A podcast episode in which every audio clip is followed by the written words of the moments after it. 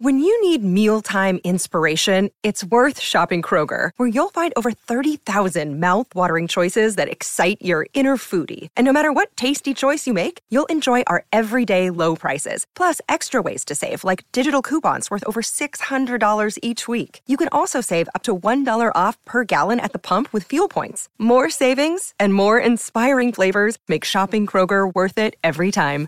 Kroger, fresh for everyone. Fuel restrictions apply.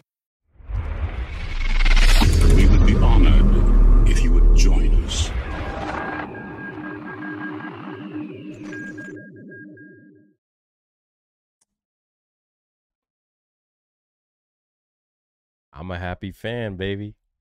I'm a happy fan, baby. I'm a happy Star Wars fan, dude. Okay, the outro is very uh Game of Thrones esque.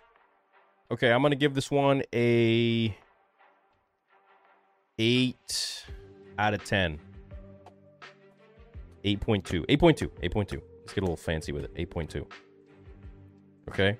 Beginning, yeah, a little bit slow, but it was it was opening up the story for Sabine training, okay?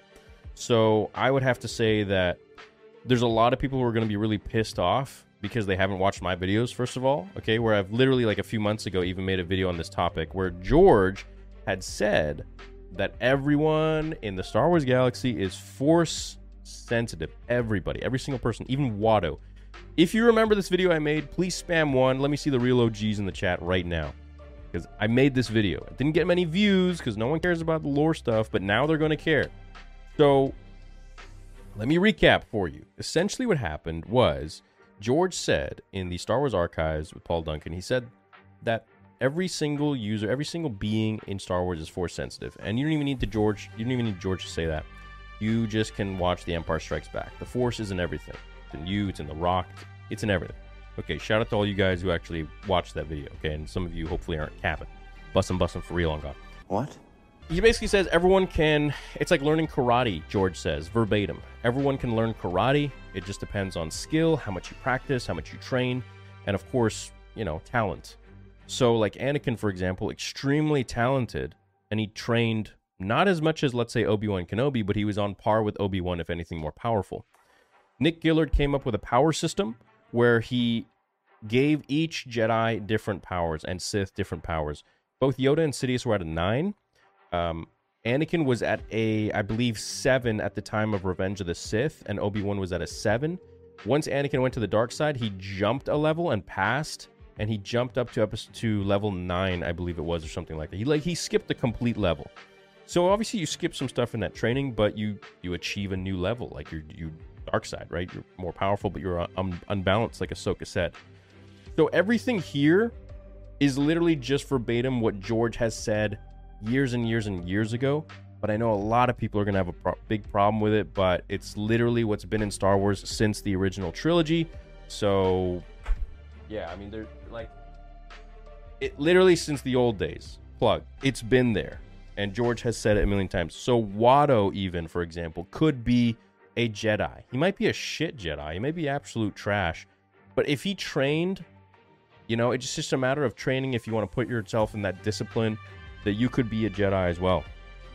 So it's not far fetched that uh, Ahsoka is trying to train Sabine in the Force. But again, I know a lot of people will be pissed. That's why you gotta watch my videos, man.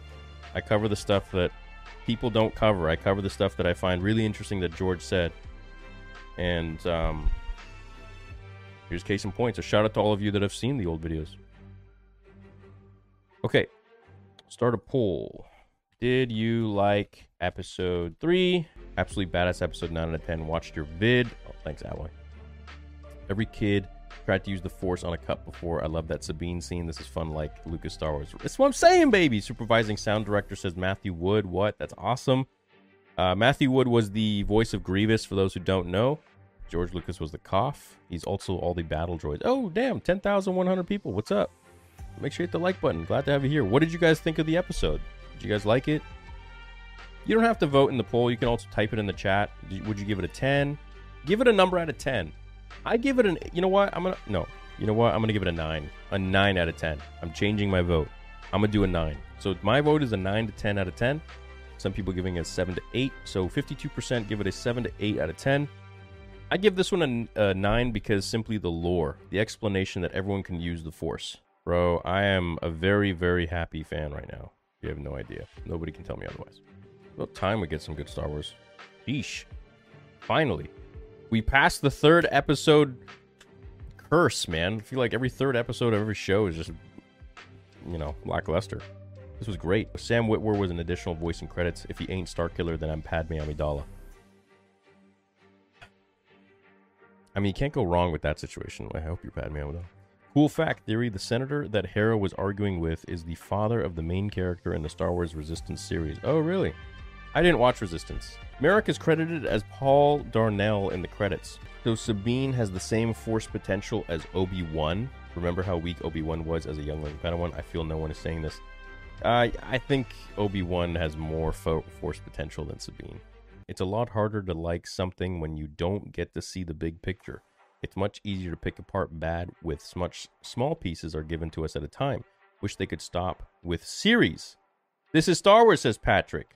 I feel like so many people don't really watch the lore stuff. And it's just really heartwarming that like lore stuff is now going to come back.